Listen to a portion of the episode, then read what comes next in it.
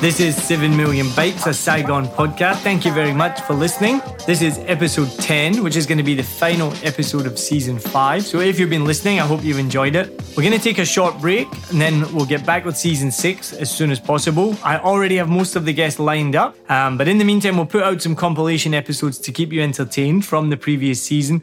And if you've got any idea for someone you'd like to hear on 7 Million Bikes, then feel free to drop me a message with that suggestion. And also remember, if you're in Saigon, then make sure you come along to a comedy show. You can see all the events on 7millionbikes.com. And if you do come along, make sure you come and say hello. I always love meeting people who listen to the podcast.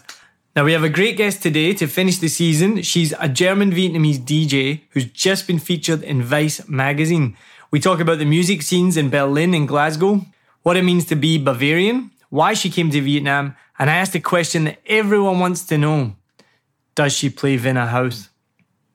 I want to give a shout out to Lewis Wright, the producer of 7 Million Bikes, a Vietnam podcast.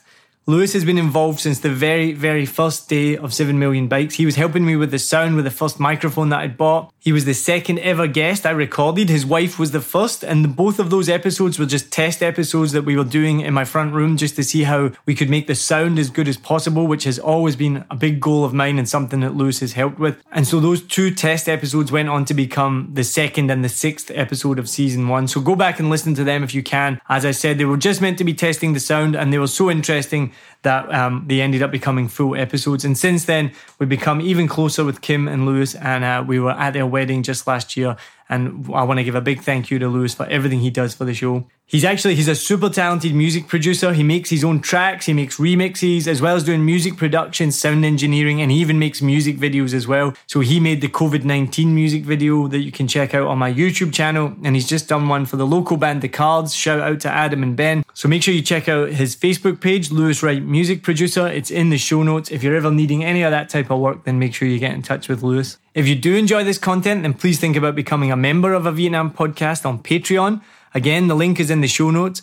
If you become a member, you'll get access to exclusive content. You'll also get episodes a day earlier than anyone else, and you'll also get free tickets to comedy shows. Or if you want to buy me a coffee or a beer, you can do that too on ko-fi.com. Again, the link is in the show notes. Thank you to Brandon Thompson and Zion Johnson for supporting on Patreon from the beginning. And I've just been bought another coffee today from Tang, all the way in Berlin. So thank you very much again. I'm sorry if I pronounced your name wrong.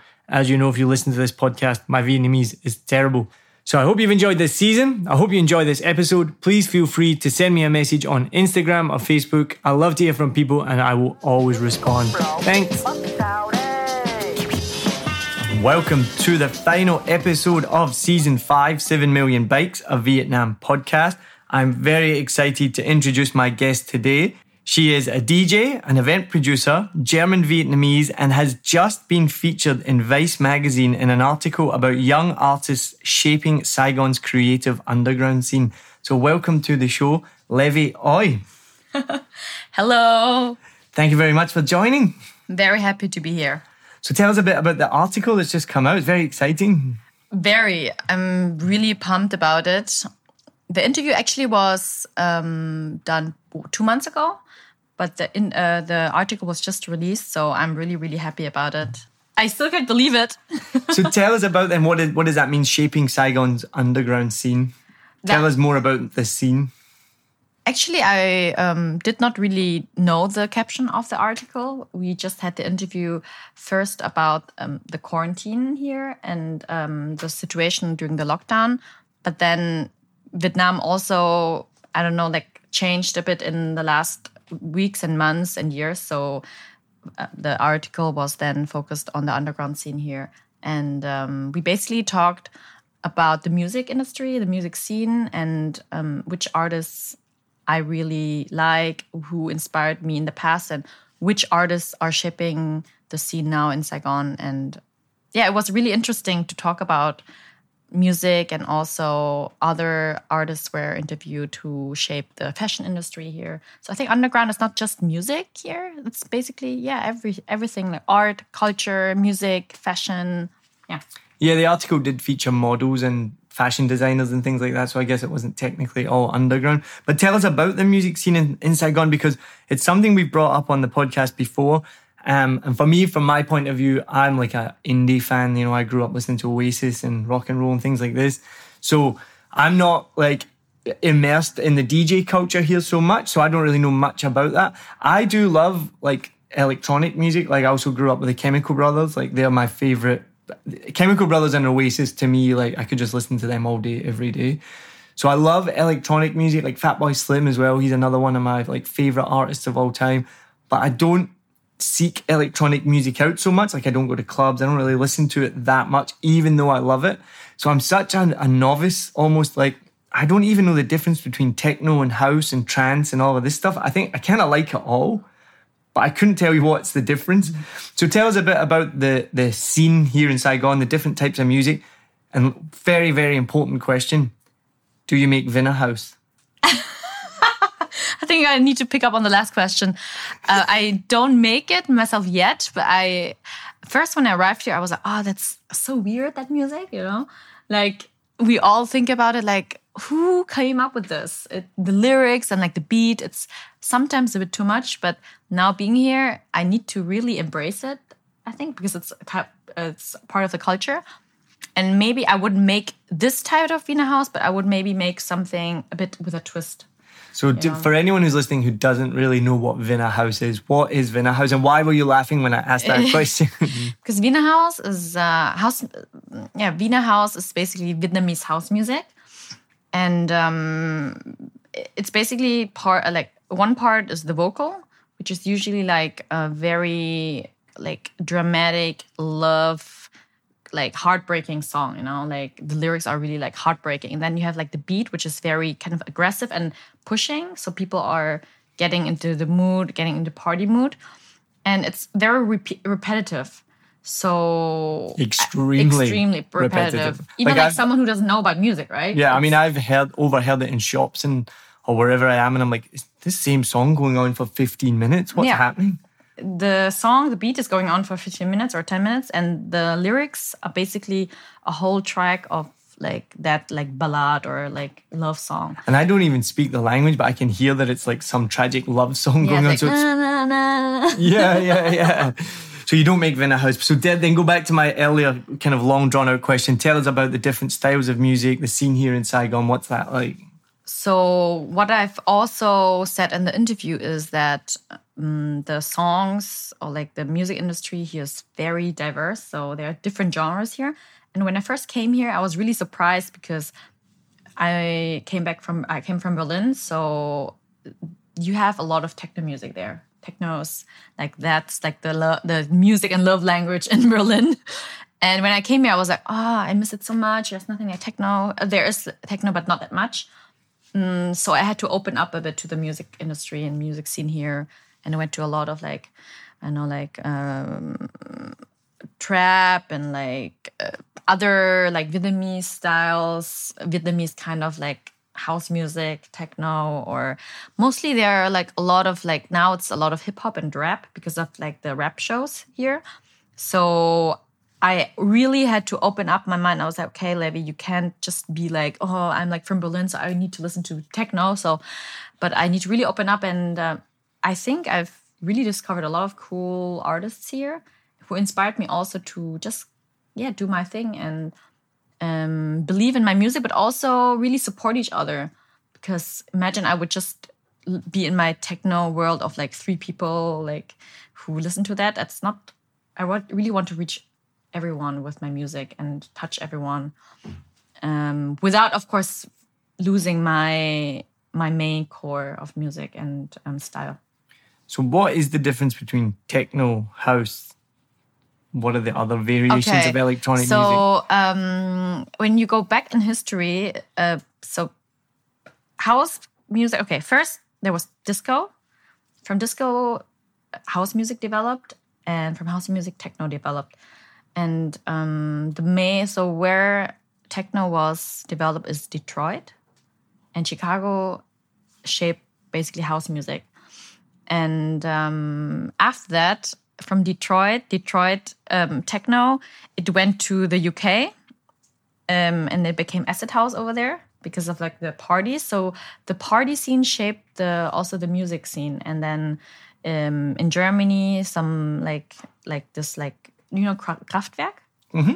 So they also experiments experimented a bit with um, yeah with music and techno and basically they also shaped the techno music and then it got again exported to the US and I think it's so interesting. I think there's just like one guy probably who had like some records and then he went he traveled and then they found it really well cool and then they took some drugs. And you know I think it's so interesting how music developed and in Vietnam. I really want to also discover how Vina House um, got developed or how it um, became what it is now and I heard that it's just like a couple of DJs who were just, yeah, how can we make our music club like? Do you think uh, they've, they've made a beat and fell asleep? Yeah, they And- think so. They just made, yeah, they just had like, okay, we have those love songs. What can we do with them? You know, how can we make them because everyone loves them? How can we make them suitable for the clubs? And I think there was just like one guy who, I don't know, who maybe experimented a bit with that and said, yeah, let's just put a beat on it and then just like loop it for like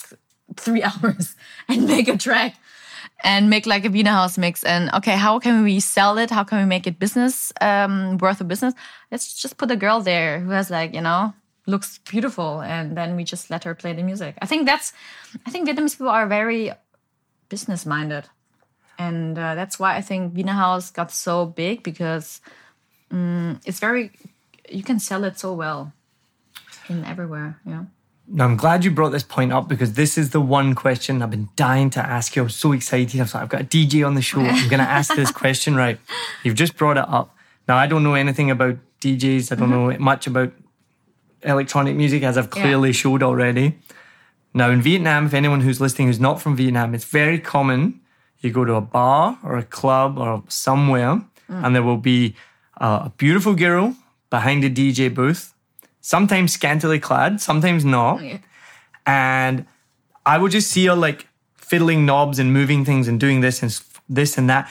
And I've literally been at pl- places and I stare and I'm like, is she affecting the music? I know so little about electronic music. I'm staring, going like, right, she just moved something. Did that do something to the music? And I can't figure it out. And so my question, and I'm I've been dying to know this for so long. Is she actually DJing or is that just a USB stick and she's pretending to DJ? that's I've also been asking that a lot of times because I've been to the local clubs here and I really I I don't want to say it. I don't know. I don't want to be the person oh like oh she doesn't play music properly. Um I think a lot of times you can it's it's very simple to DJ sometimes when you have like you can already prepare a mix and then you can just stand there and pretend to play.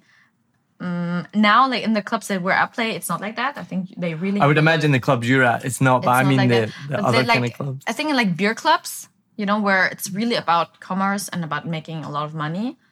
Um, I think the girl really has to, I don't know, attract those customers who are willing to pay maybe more money. I don't. It. I really need to discover more in Oh, that. it's so industry. It's- disappointing. it's- I thought you were going to give me the definitive answer. I've been I wanting this can't. answer for so long. it, the DJs have a different role here in Vietnam for sure. Or like in the traditional clubs, not like it's not for for example where I'm from or like in Germany or probably in a lot of countries. The DJs are there to curate and to really educate the people about music. Not educate, but like show them something new or um, sharing feelings with their music. You know, and in a lot of uh, clubs it's more about making money and making people drink more which is actually the traditional sense of a dj right the dj's role is to bring the people and make the business roll and like let the business make money but i think in like developing countries like vietnam it's really still like very it's very strong this mindset of like dj has to bring people right sometimes you just book the dj to really like surprise people to educate them I mean, I've seen businesses put ads out saying we're looking for beautiful young girls who can DJ. Yeah, and that's yeah sometimes still sad. And I've always also had the at an interview with like a female like newspaper here, like a Vietnamese one, and they also asked the same question, like what made it so hard for me to become a DJ here. I think I'm lucky because my music is very underground, so I don't need to really like I don't really want to like be like oh I want to just dress up and like wear nothing and play there to make money. No, it's for me. It's really about the music and. um if you look good, it's in plus, it, but it shouldn't really dictate your your music. And Have you ever been approached about that or asked about that? Like, we want you to come play, but can you wear a bikini? Things like that. Mm, I think never. No, that's good then. Yeah. really never and i've i think uh vietnamese people like in general are very respectful towards women i think but And I know you're in a different scene. Like I know that different you're scene, not like the kind of like I'm gonna go and do a beer hall DJ. You're in a exactly although it's uh, kind of like my dream to host like a really big techno party in a beer club but with my crowd Yeah, you know nice. because because those i don't know like why but those beer clubs have the best light lighting system like some and some it's just like yeah the lighting is so dope and like it's so big so you do like a, a rave in a beer club would be really my dream like really like one day guys one day let's do it Now, to go back a little bit, what was the name of that band that you just said, the- the influential band from Germany? Kraftwerk Now, this made me laugh because uh, I'm going to say the same band name, but in my accent. Okay, This how- is how I call them how would you call them Kraftwerk. Kraftwerk Kraftwerk I thought you might laugh at that. Kraftwerk. Is that how you would do it? Yeah, so totally different. So you're German Vietnamese. So tell me about how, tell me about that. Mm, so I was born in Germany in like a very small Bavarian town. And I was always the only one, like with my brother, we were only the we were the only Vietnamese. And I went to school there and then I moved to Berlin to study, to study international business and marketing. Yeah, like a lot of Vietnamese who study business, right? Vietnamese, Germans. And then yeah, what can I say? I yeah, basically I'm German. I, I feel very German sometimes. Um, although I don't really want to be like be too German when I'm here in Vietnam, but it always comes through. Well, I, was, I actually um, did a, a show this week, a comedy show for the. Well, I did a comedy performance for the German Business Association. So I met a lot of Germans, obviously, and I, I met a guy. He was from Bavaria, actually, and he was telling me that Bavaria is similar to Scotland, and that Bavaria is kind of very different. It's not. They almost feel like they're not part of Germany. Is that right? Absolutely. Like when I say, yeah, I'm from Bavaria, it's like, okay, so you're not from Germany. Or you're like my part of Bavaria is also like, it, it's really funny because Bavarians sometimes don't have the best reputation in, in Germany. For example, in Berlin, everyone's like, oh, okay, you're from Bavaria. So it's kind of like, because it's like a very, I know, like there's like a cliche that Bavarians are like very hardworking and very like very strict and very like formal and in Berlin people and and Bavaria people think that Berlin people don't work and they're lazy. I don't know. So or also when you do like um Abitur, it's like the A levels, like the high school degree. When you do in Bavaria, it means like, wow, okay, you're you do really well. Like you're really smart and stuff. It's just so stupid. Um, but I think it's really funny because for me, growing up in Bavaria, I I feel like it's very German. I think it's the most German part for me in Germany, Bavaria. this show that I did, my, my opening line basically was this is the most German event, the most German thing I've ever done. They gave you the run sheet at the beginning of the show, and there was some comedy, there was some acrobatics, there was singing, and it was literally like 801, you will perform. 8011, you will finish. Next act, 811 to 813, 813 to 80 eight nineteen, whatever you know what I mean. It was literally like minute by minute, and it went like clockwork. I was like, this is the most Germanly efficient event I've ever done. It's that's really that's really German. I really like sometimes I'm like, wow, I can feel that I'm really German because I kind of like this stuff, but I also like kind of oh my god, it's too much, you know, like too so German. But it helps really, I think, if you ha- have the mindset. But you should like I don't I am not planning my day like that, but um, it helps a lot to be sometimes a bit like strict. Yeah, I mean, it was good. It was brilliant. The, event went like clockwork. Yeah. You know, I feel like uh, there's other events, probably my events as well. I think, well, we'll, we'll, get started when we're Yeah, when we're ready. You know, like that's often my events. We put down doors open seven thirty, show starts eight thirty, eight forty five. Nobody's there. Nine o'clock, nine fifteen. It's starting to fill up, and you're like, I put on the event.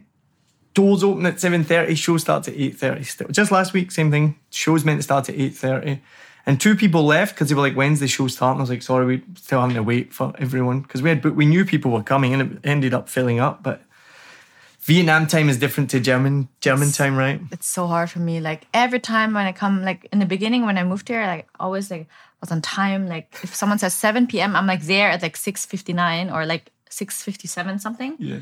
And people show up at seven forty five, maybe one hour later, and I'm like, oh my god, I had to really get used to the timing here, because I said that to a friend of mine. When you come late in Germany, you lose your friends. Like people are really not very like when you come late, like too many times and very late. Eh, yeah, you make enemies with that for sure. Wow. Yeah. Well, I was telling this story last night to a friend about the the German efficiency. She was American and she didn't know that stereotype. She's like, "What?" And I was like, "Yeah, like German efficiency. Like maybe because I'm British, Yeah. we know this." You know, German car making or whatever it is. Like it's, and one thing I remember a German friend told me was this when I lived in Australia. They were really shocked that um, when they were going through the checkout in the supermarket, that the cashier is so friendly. And it's the same in the UK. They'd be like, "Hey, how's your day going? Are you all right? What are you up to?" And Scotland, especially, you know, you'll be best friends within a minute. You'll be talking about your auntie's dead dog and things like that. But he was saying in Germany, he found that so shocking that Australians were so friendly because in Germany, when you go to the supermarket, the cashier just like puts your groceries through, gives you your money, and you're gone. And it's not ruder. It's just like you're nodding your head. So is that correct? Yeah, absolutely. We don't really like need small like Germans are not really into small talk. And also like in, at the supermarket it's very um no, they just do their job. But of course like in, on the countryside where I'm from, of course you would ask, you know, because like they know you, but it takes a time. It takes a long time to let people warm up in Germany or German people warm up. And uh I think when I because when I moved to Vietnam, I really I think I was never like shy. So for me, I always do small talk and I like to um, be open minded. But German people in general are, yeah, but I think a bit closed minded. Not That- sometimes, but but later when they open up, they're really open. I mean, I think that that's kind of like the stereotype of German, right? Really like stiff back and you know. But I mean, the German people I've met, I've met in my lifetime are amazing. They're like the funniest, craziest people. Like they're really fun people. They don't match the stereotype at all. Yeah, I think when the people like, I don't know, maybe because where I'm from, the people are usually like very like, kind of like traditional, but.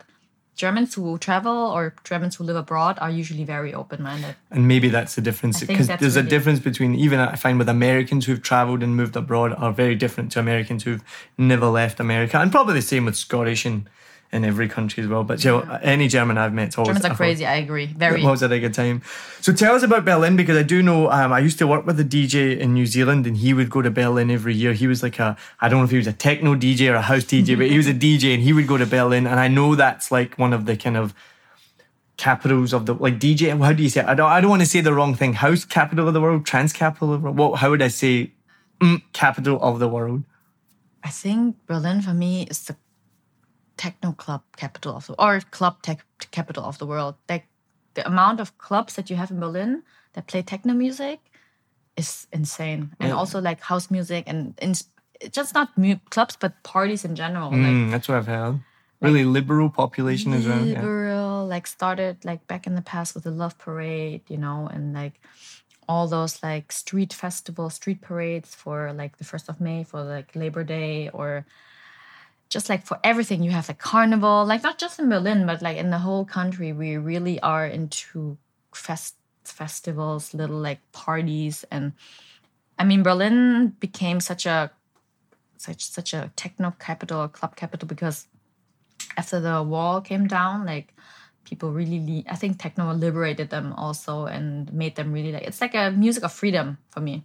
Mm. When you go into a techno club, no one really cares who you are. You just go in there and you just leave your phone. Like now in like most of the clubs in Berlin, you you're not allowed to take pictures, so they just like like you have the sticker on your phone and everyone respecting the rule you know you're not like there's no one who's like going around like taking videos and snapchatting That's or instagram awesome. stories no mm. it's just like you go in you leave your phone behind and you just go in there enjoy the music make friends do what you want you know people like berlin clubs it's of course they wouldn't support like uh, people who are getting too i mean like too. Uh, I mean, Enjoying themselves enjoying too much, themselves let's too much. say. Exactly, Yeah. but everyone's respectful, and I and I really like that.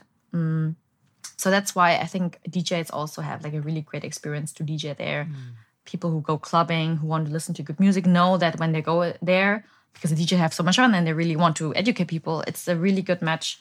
And the clubs also have a good landscape because you can chill outside next to the river, or you can have like this room where they only play like dark techno, or like outside they play house music or you have open airs in Berlin in the summer. Everyone's drinking beer, chilling. You know, like mm. this vibe, I think, is unique in the whole world. Yeah, Yeah. that's what I've heard. I mean, so I'm from Glasgow, and we we had a really good scene as well. So when I was growing up, as I said, I was mostly into kind of indie rock and roll music, mm. but I did love like dance music, techno music as well. We had some really cool clubs. We had the Arches, which was this club that was underneath the railway bridge, so it was like in an archway, the archway of the the railway bridge, and that was a really cool club. Like you know, and I went back to Scotland recently, and I went back with my friend. It's changed now. It's all kind of like gentrified almost. It got closed down, I think, you know, drugs and all that stuff problems. But uh, now it's like the archways, but it's like food trucks and beer and things like this. And it's like real family friendly. So I went there with my friend and we had like this gourmet burger and craft beer. And I was like, this is mental. We used to come here when we were like 19, you know, just like marching and just having the best time ever. I was like, this is, I feel so old now. I'm like 20 years older and it's now all beer trucks and food trucks. Like this is so different. But we had a really, really cool scene in um in Glasgow from from dance music, techno music, things like that. I heard about this club called Sub Club, Sub Club, yeah, I remember and I Sub really Club. want to yeah, play there. I don't think I doubt it's still open. I don't think I ever went to Sub Club. There was a like I said, I wasn't really into the scene. Like I enjoyed the music, loved it. I couldn't probably tell you almost one DJ or artist. You know what I mean? Like so I was more into, the, I was really into my indie music, but I always loved it. I loved when I lived in Australia. we'd always go to Future Music. I don't know if you've heard of this festival. It's my favorite, one of my favorite festivals. I saw Chemical Brothers there back in 2008, I think it was, with my friend Mary. And it was still to this day, I remember one of the best nights of my life. It's Chemical Brothers album had just come out. I think it's called Further. 2011, I think it was maybe 2011. That's right. That album came out 2011, and uh, they were just they're they're my favorite Chemical Brothers. They I like them too. yeah, and their visuals and things like that are just like if you've seen them live before, Never actually, no. Unfortunately, not. yeah, they're they're really really good. So uh, I'm going on about them too much, but yeah, we had a cool scene in Glasgow. So you're from Berlin now. So you lived through the fall of the Berlin Wall. No, so I was born and raised in Bavaria, but um, 2011, I moved to Berlin to study, right? And um, I left Bavaria because just got a bit not boring, but I wanted to see something new, and I've always wanted to travel. Like since I'm little, I really love traveling, and um, because for my studies, I I applied everywhere, a bit further away from home, and when I got the uh, when I got accepted at the university in Berlin to study international business, I was like, it was kind of like a door for me to to for to, for freedom and to be free and to do my thing. And I didn't know anyone in Berlin back then. I didn't have any friends. I was just like, okay, let's just go there. I don't know. So I moved there, and then I fell in love with Berlin so much, and met so many, really a lot of other Viet- Vietnamese German hmm. friends because back in Bavaria I was the only one. So that was also really a great experience and. I don't know. I think that also was the reason why I got much more connected with my Vietnamese roots. Hmm. And so, how did your parents are both Vietnamese? And I learned from the episode we've just recorded previously with Mai, which I think you've listened to some of. So, her parents, one of them moved to Germany before they moved to Switzerland, and they came over because before Germany reunified, I didn't know this. The the eastern side of Germany would bring over Vietnamese people, which would make sense because they're both communist countries. Was that a similar story for your parents, or how did your parents end up in Germany? And so my parents moved to Russia first and then came to Germany after. which I didn't know until recently that Russia and Vietnam had such a massive connection. Which Yeah, again, it makes yes. sense because they're two communist countries. So, so yeah, my friend told me all about the connection between Ukraine and Russia, and I didn't realize any of that. Yeah. Uh, I don't know why my parents probably were like me. and They were like, oh, okay, we want to go to Russia. Let's go. And like we, it's it was on the way probably to Germany. And they, yeah, just also went on an adventure because they wanted to leave Vietnam and start a new life. Right. And what did your parents do then when they moved to Russia and, and then Germany? that's really good question. So they were telling me they were just like doing business there. I think it's just like Russia is more like they tried to trade or also like my father was giving um, Russian lessons because he was like a like a translator, so he still speaks a bit of Russian, and um, I think they just wanted to save money to go to Germany too. Yeah. Nice. Yeah, I've, I mean, obviously, I just have such a Western centric point of view. So when I first, I met a few people who were like, "Yeah, I speak Russian," or "My partner speaks Russian," or, or I was like, "Vietnamese speak Russian." I, at first, I found it so strange. I was like, "What is the connection?" And then, of course, I was like, "Oh, duh!" Like the communist connection. So there's quite an exchange between the two countries, right? So how did you get into DJing from marketing, studying marketing and business? You're like every single person in the world. We talked about this on an episode recently. There's almost nobody that uses their degree, right? My degree's in sport and exercise science. You know. So how did you go from marketing and business to DJ? Wow, that's a long haul, but I've always really loved electronic music. Since okay, since I moved to Berlin 2011, I the first time I stepped into a club, I was like, okay, this is I love it so much. I love raving, I love clubbing, I love techno. How like but I never really thought like when you're so young and you just come to a new city, you don't really think that this is the your job, you know? Like it's only my passion. I don't really know how what to do with it. And um also when you're younger you're more focusing on how you say uh, serving society by like studying doing your degree and also vietnamese parents you know you want to like do your thing and show them you you do well here you know they went so far now you need to also prove. And um, i really loved my degree actually because i have met so many great friends there and also friends that i still have until today like best friends. Because I also did like the gr- degree was really cool because I did one year of study in uh, Berlin, then one year of study in in Cambridge in, in the university, um, which was located in Cambridge. Then one year of internship, where I went to Vietnam, like to Saigon, and did my internship with um, MTV. I went to Dubai to work for the um, German Chamber of Commerce. And then I went to Australia. I did like three internships in one year because I just wanted to travel and I worked for like a like Schenker. It's like a shipment. Uh, they do like international shipments. Um, so I and then I had, went back to Berlin to finish my degree. So I chose that degree because I knew I would have like crazy experiences with that, and all of that really shaped my path until today. Because I think first of all, the people I've met, um, who really got me more into my music and I've yeah, we just went traveling to go to really great parties. I met a lot of DJ friends who also trying to teach me to DJ, but I never really thought, okay, now I'm gonna be a DJ. You know, I really it was always there with me, very close, but never that I said, okay, this is like my path. So um, I went after my studies. I went to London also to work there for my. I worked like in a a tech company, like very again very far away from my actual path. But I've always felt that I've never really reached what I really want to do. I, I never really found my passion. So I said, okay, I think I need to break or I need to just stop. So I said, okay, Vietnam, Saigon was kind of the number one like highlight of my whole time. So I think I need to go back there and just find back my roots and maybe when I really go deep into myself that I find what I really want. And then I quit my job in London. I went to Berlin, packed my stuff, and then I just moved to Vietnam with like a suitcase and no idea. I had no job, nothing. How long ago was this? Uh, to the end of 2018.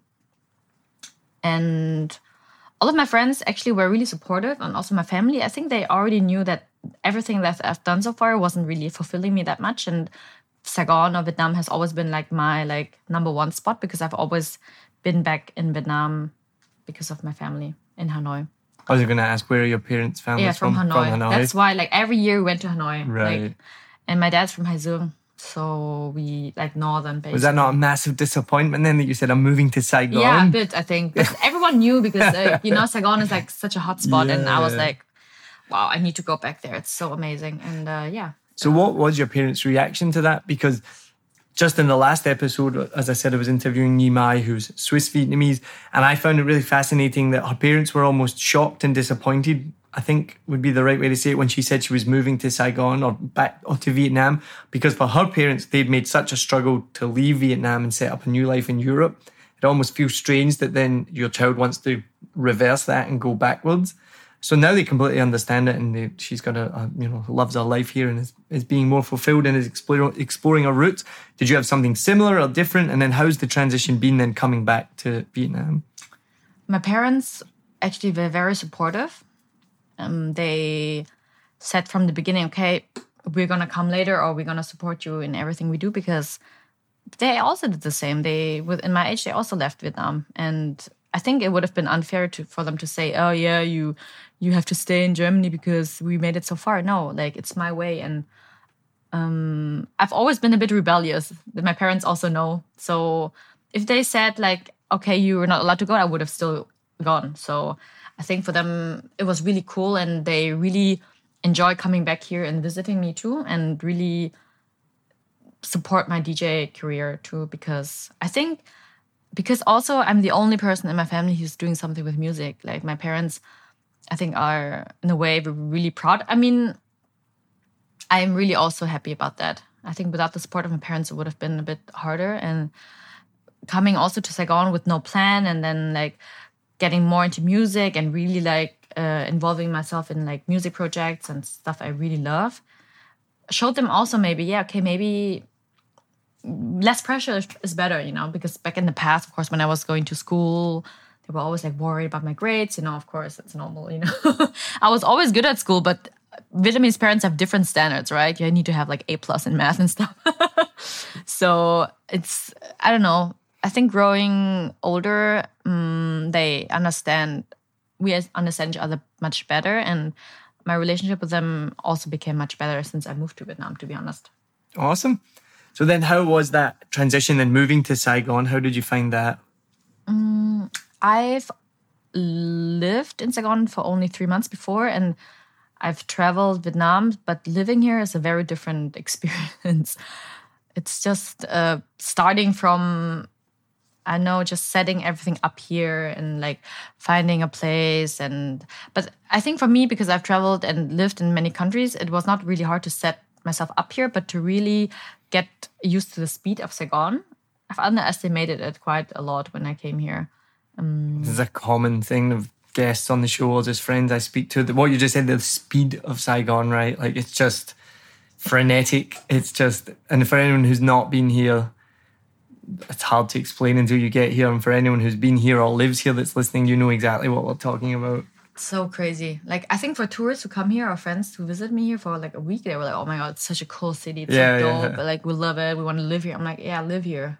Yeah. you will get like you will get crazy after a while. That's why I need to always travel to other uh, cities to just get like calm or to go to back to Hanoi to visit my family mm. there because I think if you, it's like a hamster wheel here in Saigon. So many opportunities, so many people. It's very loud here and people are never stopping and hardworking and you always feel like you don't do enough here.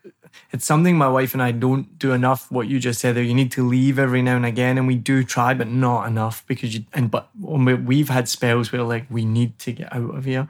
And I, have talked about it again on the podcast before. We've now moved to a quieter area of saigon now so we live in district 2 so since then, that need to leave the city has probably lessened. But before we lived in District Four, same as you, and that's just like the hotspot of freneticness, if that's an actual word.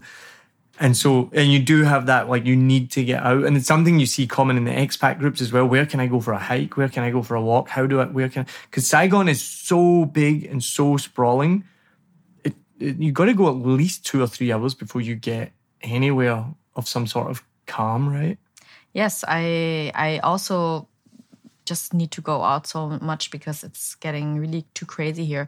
But that's why living in Thao Dien, I think, is a good, uh, very good, good, good spot to chill out. That's why I really like to spend time in Thao Dien, although I live in uh, like in District Four, and um, that's why I really like to go to Dalat or go like to Mui Ne, go surfing there. Dalat, go we go hiking because luckily some of my friends here are also really into outdoor stuff and I when I go running, I like to go to District Seven or go to Sala. You know, there are some spots where you can chill, but you need to really plan those things a lot in ahead. You cannot just say, okay, I'm, you know, like I'm gonna like take a chill. No, no, you need to plan it, everything. That's exactly right. You it's not a great way to put it. Everything needs to be planned Plan. and thought out ahead. Because my wife and I always talk about when we lived in New Zealand before here, we lived in the CBD, like literally the center of Wellington, and a 10 minute walk, we could be in beautiful hillside forest, just unbelievable parrots and birds and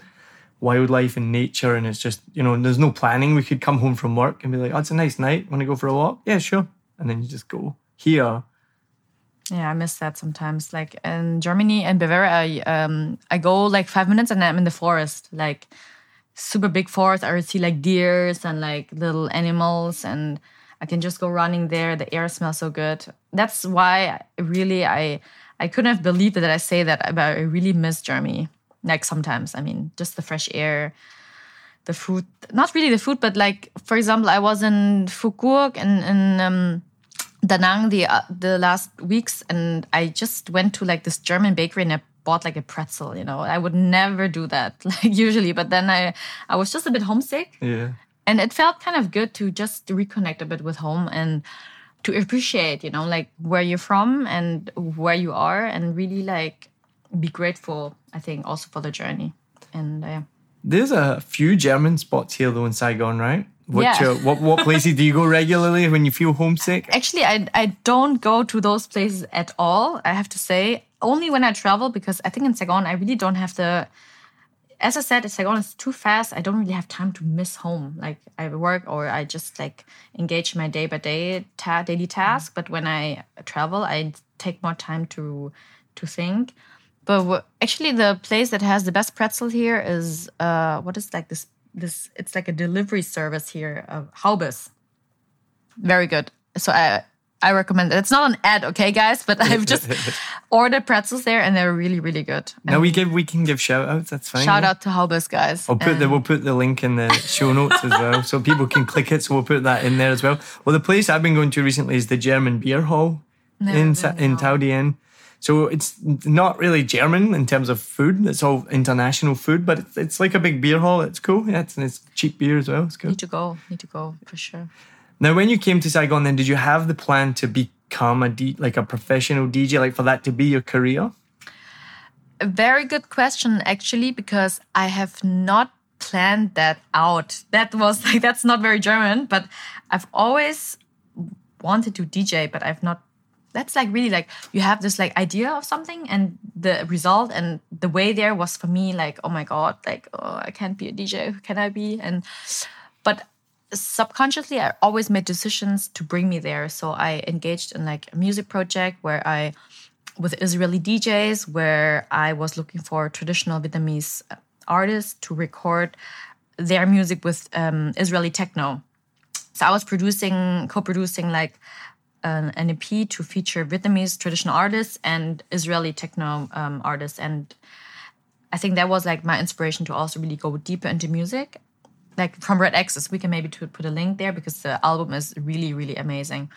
Secondly, I've signed up the second time for like a DJ class, but this time I really like did like the whole course to really improve my DJ skills. And I started to just produce events and book DJs for my events.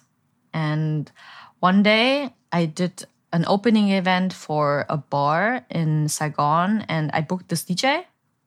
And when so that's a very funny story. He the DJ went to the went to the bathroom and I had my USB stick with me and I just put my USB in the DJ controller and when he came back after like 10 minutes, I was playing and he was like, wow, you're really good. Like, I was like, uh, it's okay. I was, I mean, it was just like playing around when you were gone. And he was like, okay, come, we will practice more. And we practiced more and more and I got more confident.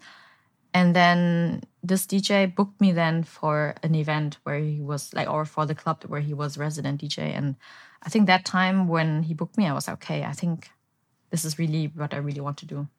That's And- awesome.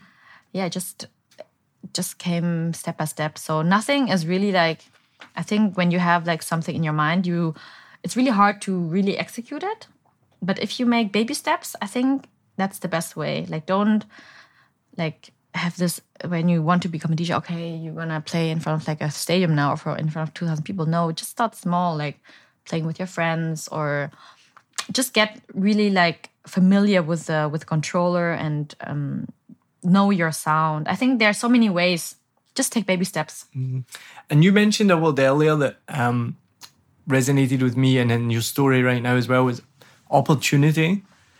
And it is one of the things in Saigon that draws so many people from within Vietnam and out with Vietnam is there is so much opportunity in Saigon right now because it's booming and it's busy and it's growing and developing and there's a need for this new art, not just art, business, culture, everything is it's right now and it's part of the the comedy scene is the exact same as well. It's just, you know, there's a and even the podcast scene as well. When I started my podcast nearly two years ago, I think there was one other podcast at the time. There was a Saigoneer podcast, which was pretty well established. And then within a few months of me starting, there was about five more podcasts because obviously everyone was having the same idea at the same time. Like, and then now, um, I think I mentioned to you earlier, I've just been put in this article about seven million bikes as a trendsetter in podcasts in Vietnam, which blew my mind. I was like, wait, what? So that was really cool. But again, there was no real thought at the beginning when I started this that I was gonna be and still not a massive podcast, but it's pretty it's pretty popular now, I think, from what I can from what I hear. So there was this like these baby steps and then things get bigger and bigger, right? And there is just so many opportunities here. That's the good thing and the bad thing about Saigon, I think. Mm, but I also every day I wake up, I'm like, oh my god, I could do so many things, or oh, I could do this, and maybe I should go this, and oh, that works really well for this person. You know, like I think you get really distracted here mm. when you don't really know your path. And until today, I don't really know. Okay, I'm gonna be like this DJ, or I don't do this, but you need to really be focused here i think and that's what i really tell myself every day i'm like okay you have 7000 ev- other ideas but you have this one way which brought you so like which you really love and brought you that far and i think keeping that in mind is really good but always keep your mi- keep your eyes open for new opportunities not like close your eyes like oh i just want to be like this dj forever like maybe in 5 years i'm bored or maybe i find something else or i think it's really important in saigon to always keep your kind of eyes open, but really your mind and your soul really keep it to what you really love. So what's next for you? So I know you're doing some work with Lewis, who's a producer of Seven Million Bikes, and uh, Lewis is so talented in so many ways, and I love working with Lewis. Um, what what are you working on with him, and what's next? We so I have really a lot of things I want to work on. That's why like we come back to the so many or like there are so many opportunities in Saigon. I really actually what has been really on my mind uh, again is like producing events. I've neglected this a bit since I started more my DJing and really more being like this DJ persona, but where what made me become a DJ is also like the events that I've been doing. So I started with doing events here and then I became like I graduated slowly into this DJ life. I really want to make mm, kind of like unique experiences here, like combining music and art and also like good food, drinks, just to have like a little like little festival vibe here. I don't know because the weather is always good here and in Germany people wait for the summer to do festivals, you know, or to do parties. And eh, in Vietnam we have good weather all all year. yeah, yeah. you know? No seasons. It's Like, always no, festival. when- Always festival weather, and I'm like, I also like this daytime thing. I've really, I'm really trying to do it, but for local Vietnamese, they don't really go out during the day, so it's it will be a bit hard. But I, I don't know, like or sunset things. I I really love it. Um, love the atmosphere for sunsets here in Vietnam too. It's beautiful, but I really also want to go more into production. Um, like in general, I think the next step for me is going to be production in every way. And so, what is you're working on with Lewis right now? We're also gonna work on some music Nice. together, but to BA. TV. TBA. Well, we'll put the, the link in the show notes for your SoundCloud. I love some of the names of your songs. So you had Pomelo Power, which I was listening to this morning, and you brought some pomelo with you today, Yeah, which made me laugh when I was Yeah. listening to Pomelo Power today. And you're like, "Do you want some pomelo?" I was like, "Oh." Um, what is She's laughing so hard right now. Oh my god. What are some of the other names of your, your tracks on SoundCloud? It's like I love doing I love doing mixes. Um, and every mix has like a different mood for me because I think like a, a track, one track has like one character, you know, but when you put it together, it's like a whole story. And uh, I love just like bringing like a vibe with my mixes. So one is like Hakuna Mimosa. It's like basically like kind of like you wake up and you drink like mimosa, you have like a good vibe, and it's like could be like in the morning, but also could be like you come back from a party, like music that brings you more power. Or um did did Hit so is like is like okay, TED is over. So it's like a mix set kind of finishing the festive vibe, but still bringing the party mood. I know, I, I just like to bring vibes with music. and the one that I saw as well made me love was Vitamin C. Oh yeah, vitamin C. That's the track I produced when I was in Mui Ne. We were I was surfing there with some friends and I was recording um, like some sea sounds and I just really like to experiment with sounds and I made like a track that is when you listen to it you you just know that you're on on like you're just on the beach or seeing the sunset. I haven't really like pushed my music like my own producing music, music that much lately because um, I'm still learning, but I really want to go more into it and record like sounds or also instruments from traditional musicians. But as I said, so many ideas. Yeah, yeah, yeah. well, I was listening to it, and uh, no, I, re- I really enjoy it because I do like uh, electronic music, and I, I was uh, I was bopping along this morning. I'm so old bopping along. I wasn't bopping on, along. bop I was listening to it, and it is really good. So we'll put that your SoundCloud uh, in the show notes. So you mentioned sunset spots. Let's then move on then to the final questions of um, Seven Million Bikes, a Vietnam podcast, because one of those questions is, but we'll do it in the same order we do it every episode. So the first question is, and I still get this questioned on this all the time. Why is the name of the podcast Seven Million Bikes? And some people don't believe me. There is over seven and a half million registered motorbikes in Saigon. That's the official statistics. There's over 45 million bikes in Vietnam. Um, road rules are road rules are more of a uh, what? How would you say? Road rules are more non-existent. No, they're not non-existent, but they're more. More, but more, also more cars coming. I don't know where the space is, to be honest. No, I know the cars are like crazy. the cars Yeah. are crazy. We should figure out the car numbers and add that, and then we see. Yeah, yeah, and, the, and then the bikes too, and then like the normal like si- bicycles. I mean, yeah. bicycles. Oh, geez, bicycles. There's still some though. Like I still see them, and like old ladies cycling from D1 to D2. I'm like, girl, like good on you with Yeah. like this like crazy like baggage, you know. I don't mm-hmm. know. So, what's your favorite unwritten rule of the road here? So I haven't really. So I learned to drive the motorbike last week in Phu Quoc. So I can't really say I, I'm like a professional biker here in Saigon. But as I've just been on Grab bike, like for me, it's just like, oh, I don't know, like. I have no rule. I just like just survive. I don't know. I have really no rule. Just don't die. That's a great one. That is a great one. We'll take that. Yeah? That's a good one. That just came out like the first second for me. like no other rule for me. Just survive. Don't die. So, now let's uh, talk about your, your DJing. Sun's going down. Where would be your favorite place in Vietnam to just be chilling to that those vibes at Sunset Spot in Vietnam? I had like great a great sunset in Phu Quoc at Epizode Festival. That's at Sunset Sanato. Um, it's on the it's like mm, on the west side, kind of like in the middle of the island. It's beautiful there. There's beautiful, but I went to Dalat two weeks ago and they have incredible sunset. I think no one really knows about them, but they have a lot of coffee shops where they have it's epic. You see the mountains and you see the sun like so clear and red. It's wow, it's beautiful. But I think what I think with the Phu Quoc, Dalat, I think everywhere, like also in Saigon, they have dope sunsets.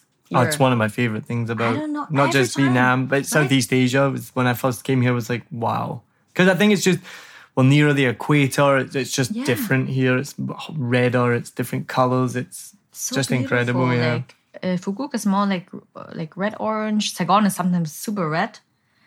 Depends on the pollution that day. Pollution that day actually. And Hanoi, I haven't really seen a sunset. It's always very dusty. I think because of this mm. pollution too. That's very clear. The sunset. I would love to see a sunset in Sapa. Actually, I haven't seen one there because I haven't really noticed that. But one thing that I've noticed is that Vietnamese people don't know the sunset map that much yet. I don't know why they see it every day, or maybe they're used to it. But it's so beautiful here. Probably, yeah, maybe because we're we're not used to it, so we, we appreciate it more like anything, right? So much, so much. No, I haven't asked yet. Do you speak Vietnamese? Yes, I do. How how good is your Vietnamese? I think it's. I wouldn't say it's like uh, like super. I, I think I'm. Yeah, no, I'm fluent, but my writing is sometimes a bit like I write without any like um how you say accents. Diacritics. Diacritics. Yeah, I'm not really. I called them that. accents one time and I got corrected on Facebook. Yeah. It's like it's diacritics, not Diacritics. accents. It's Yeah. diacritics. yeah. For the crit- um, but it's good. I speak northern. Um, the northern. Oh, you did the northern accent, yeah, the right? northern accent. So say, what do you say when you're in a beer club? Mo, hi. So, Yeah. not yo. Not yo. But now here, of course, I do yo. Một Yeah. hai so, một so. Again, for anyone who doesn't know what we're talking about, there's different dialects and accents between north and south. And when you're drinking beer in Vietnam, in the north, they say, So, well, give me the whole chant. một hai ba so. And in, in the south, Một hai ba yo. it's one of, one of the small differences that I know, but there are many differences, right? So, what's your most useful Vietnamese phrase? Most used. Useful. Useful. I say I đi chơi đi. Đi chơi is like let's go play, you know. Đi chơi. Uh, uh, Đi chơi. There's not a real like cool translation for that. Đi chơi. No? No, I don't think so. Đi chơi is like when you go out to. So when you're like a small kid, you go đi, đi is like you go play with your your friends. When you get like when you get older, it's basically you go to the club or you go like you go have fun with your friends. Mm. That's And cool. It's a cute one, yeah. I like that one. Di Choi. Đi chơi. Nice. I'm probably saying it wrong though, right? No, you said. Did I say it all No, right? Are you sure about that? Yeah, sure. Um, now, so you've been coming to Vietnam on and off for many years, obviously, from with your family. Um, and Vietnam has changed massively in the past 20 years. Would you rather live here now, or would you rather live in Vietnam 20 years ago? 20 years ago, it was like the 80s. Wow, I think actually, I think every time has a very interesting character. I think it, I don't know, like I live now, so of course I, I just live it because I adapt to the time. But I'm also really interested what it would have been like 20 years ago, you know? I was here already 20 years ago because I was, no, wait, uh, I was uh, 11, so yeah, 19. May, yeah, 19. Yeah. And I couldn't really say because I was very young and I didn't really understand the culture that much. So it was very interesting for me. But I think my age now, living 20, I would, yeah, for sure. Why not? Like riding buffaloes and stuff. I was doing that when I came to Vietnam the first time, you know? And like chilling, uh, like rice fields and houses were much less developed. But I think, yeah, why not? Less pollution, maybe, you know? less bikes. I think uh, Vietnam had, probably was much very different, and every new development was probably much more appreciated than now. I think it's growing so fast. So I think every time has like a beautiful thing. But uh, of course, I'm super happy to be here now. Like let's not let's not put it wrong. you know? Difficult question, right? People have Very. very, similar answers to you when I when I ask this question. Now, final question is: What's missing from Vietnam? Yeah, great techno party. like a Berlin club.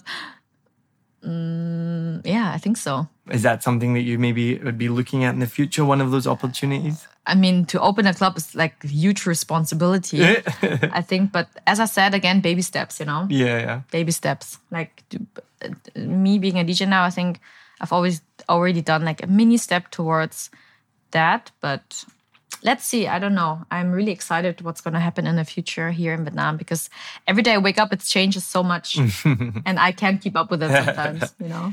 If you had a club here or anywhere in the world, what would be the name of your club? Oh my god, that's so hard. The question. Raven, Raven Crave. I don't know. Raven Crave. well, look, thank you so so much. Uh, it's been amazing chatting to you. It's funny because um, I saw that article on Vice and I, I saw you on there, and I was like, "Ooh, she'd be a great guest on the podcast." And literally, like a day or two later, Lewis was like, "Hey, I'm doing some work with this DJ called Levi Oi. and like I told her about the podcast. She'd be interested in coming on." I was like, "I'm interested in having her on." So it was a Yeah, it's so perfect. That's why I believe in like, you know, like just be open minded, I think. And of course, I'm not like for this is like also the first time on a podcast, but I Oh, think that's cool. why I do it because I just want to seek out new experiences also while being here in Saigon. I'm really happy to be here and it was such a great chat. yeah, awesome. So tell before you go, tell people where they can find you, follow you, watch you, listen to your music. How can people connect with Levi Oi? on yeah on Instagram, Levi Oya, or on on my SoundCloud to listen to my music. On Instagram, I post like my daily life or just like some pictures, you know, the Instagram game. and otherwise, yeah, in the future, I hope to do more events. So just yeah, I I hope to see you guys there. Or I'm always um yeah. I'm always trying to create new stuff, so I hope that our paths will cross. Awesome. And um looking forward to coming seeing you DJ one day Yes, soon. also, yeah, exactly. That's for sure something. Cool. Thank you very much. Thank you for being here.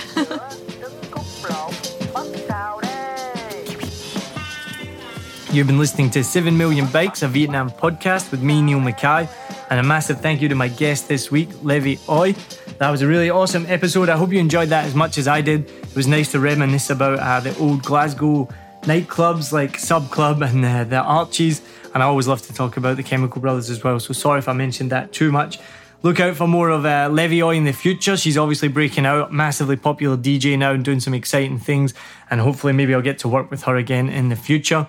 As we finish up season five, thank you so, so much to everyone for listening to this episode and anyone who's been listening to all the episodes this season. I hope you've enjoyed it as much as I have. We will be back very, very shortly. I want to give a massive thank you again to our Patreon members, Brandon Thompson and Zion Johnson. I also want to say a massive thank you to Lewis Wright for everything he does to support the podcast. Le Nguyen as well, who's always been supporting 7 million bikes from the beginning and will continue to do so. And also a massive thank you again to Devin Gray for helping set up the new 7 million bikes website. Check it out, 7millionbikes.com. I couldn't have done that without him. And last of oh, all, the biggest, best, and most thank you of all to my wife, Adri Lopez Mackay. Should I add, long suffering wife. She is my biggest fan and also my biggest critic, which I love. She listens to every episode. She loves them, and she's also giving me pointers on what to do better and giving me little bits of critique. So this podcast couldn't happen without her. So thank you so, so much, Adri. You know I love you so much and I couldn't do this without you. So thank you again to everyone who's been listening to 7 Million Bikes, a Vietnam podcast. I hope you can keep listening in for future episodes, which will be coming very, very soon. And I hope to see you at one of my comedy events soon. Cheers. Bye.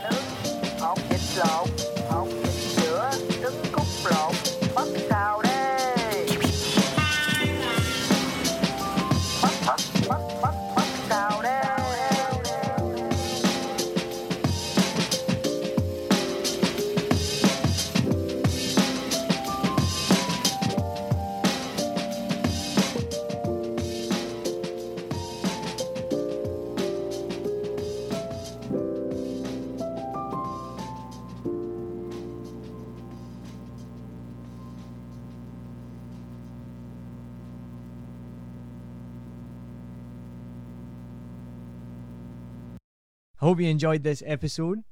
If you're like me, you may use your laptop at places where you have to use public Wi Fi. This opens you up to digital snoopers. It's a massive problem.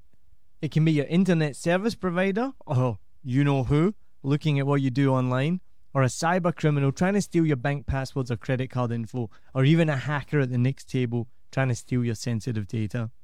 These days, it is vital that you keep your data safe. NordVPN keeps all of these snoopers away. It makes your internet activity private, protects you from accessing dangerous websites that are phishing for your data, and lets you enjoy your favorite content securely even while away from home. And it's easy to use, even I could use it. I've actually been using NordVPN for years now here in Vietnam, and I'm excited to be an affiliate partner with them.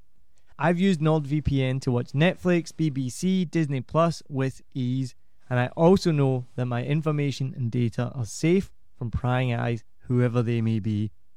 Join now, and you'll get 68% off and three months free when you go to my link, nordvpn.com forward slash SMB. Just again, for those hard of hearing, nordvpn.com forward slash SMB. The link is also in the show notes. I know nobody checks them out, but go check that out and you can get the link from wherever you are listening to this podcast.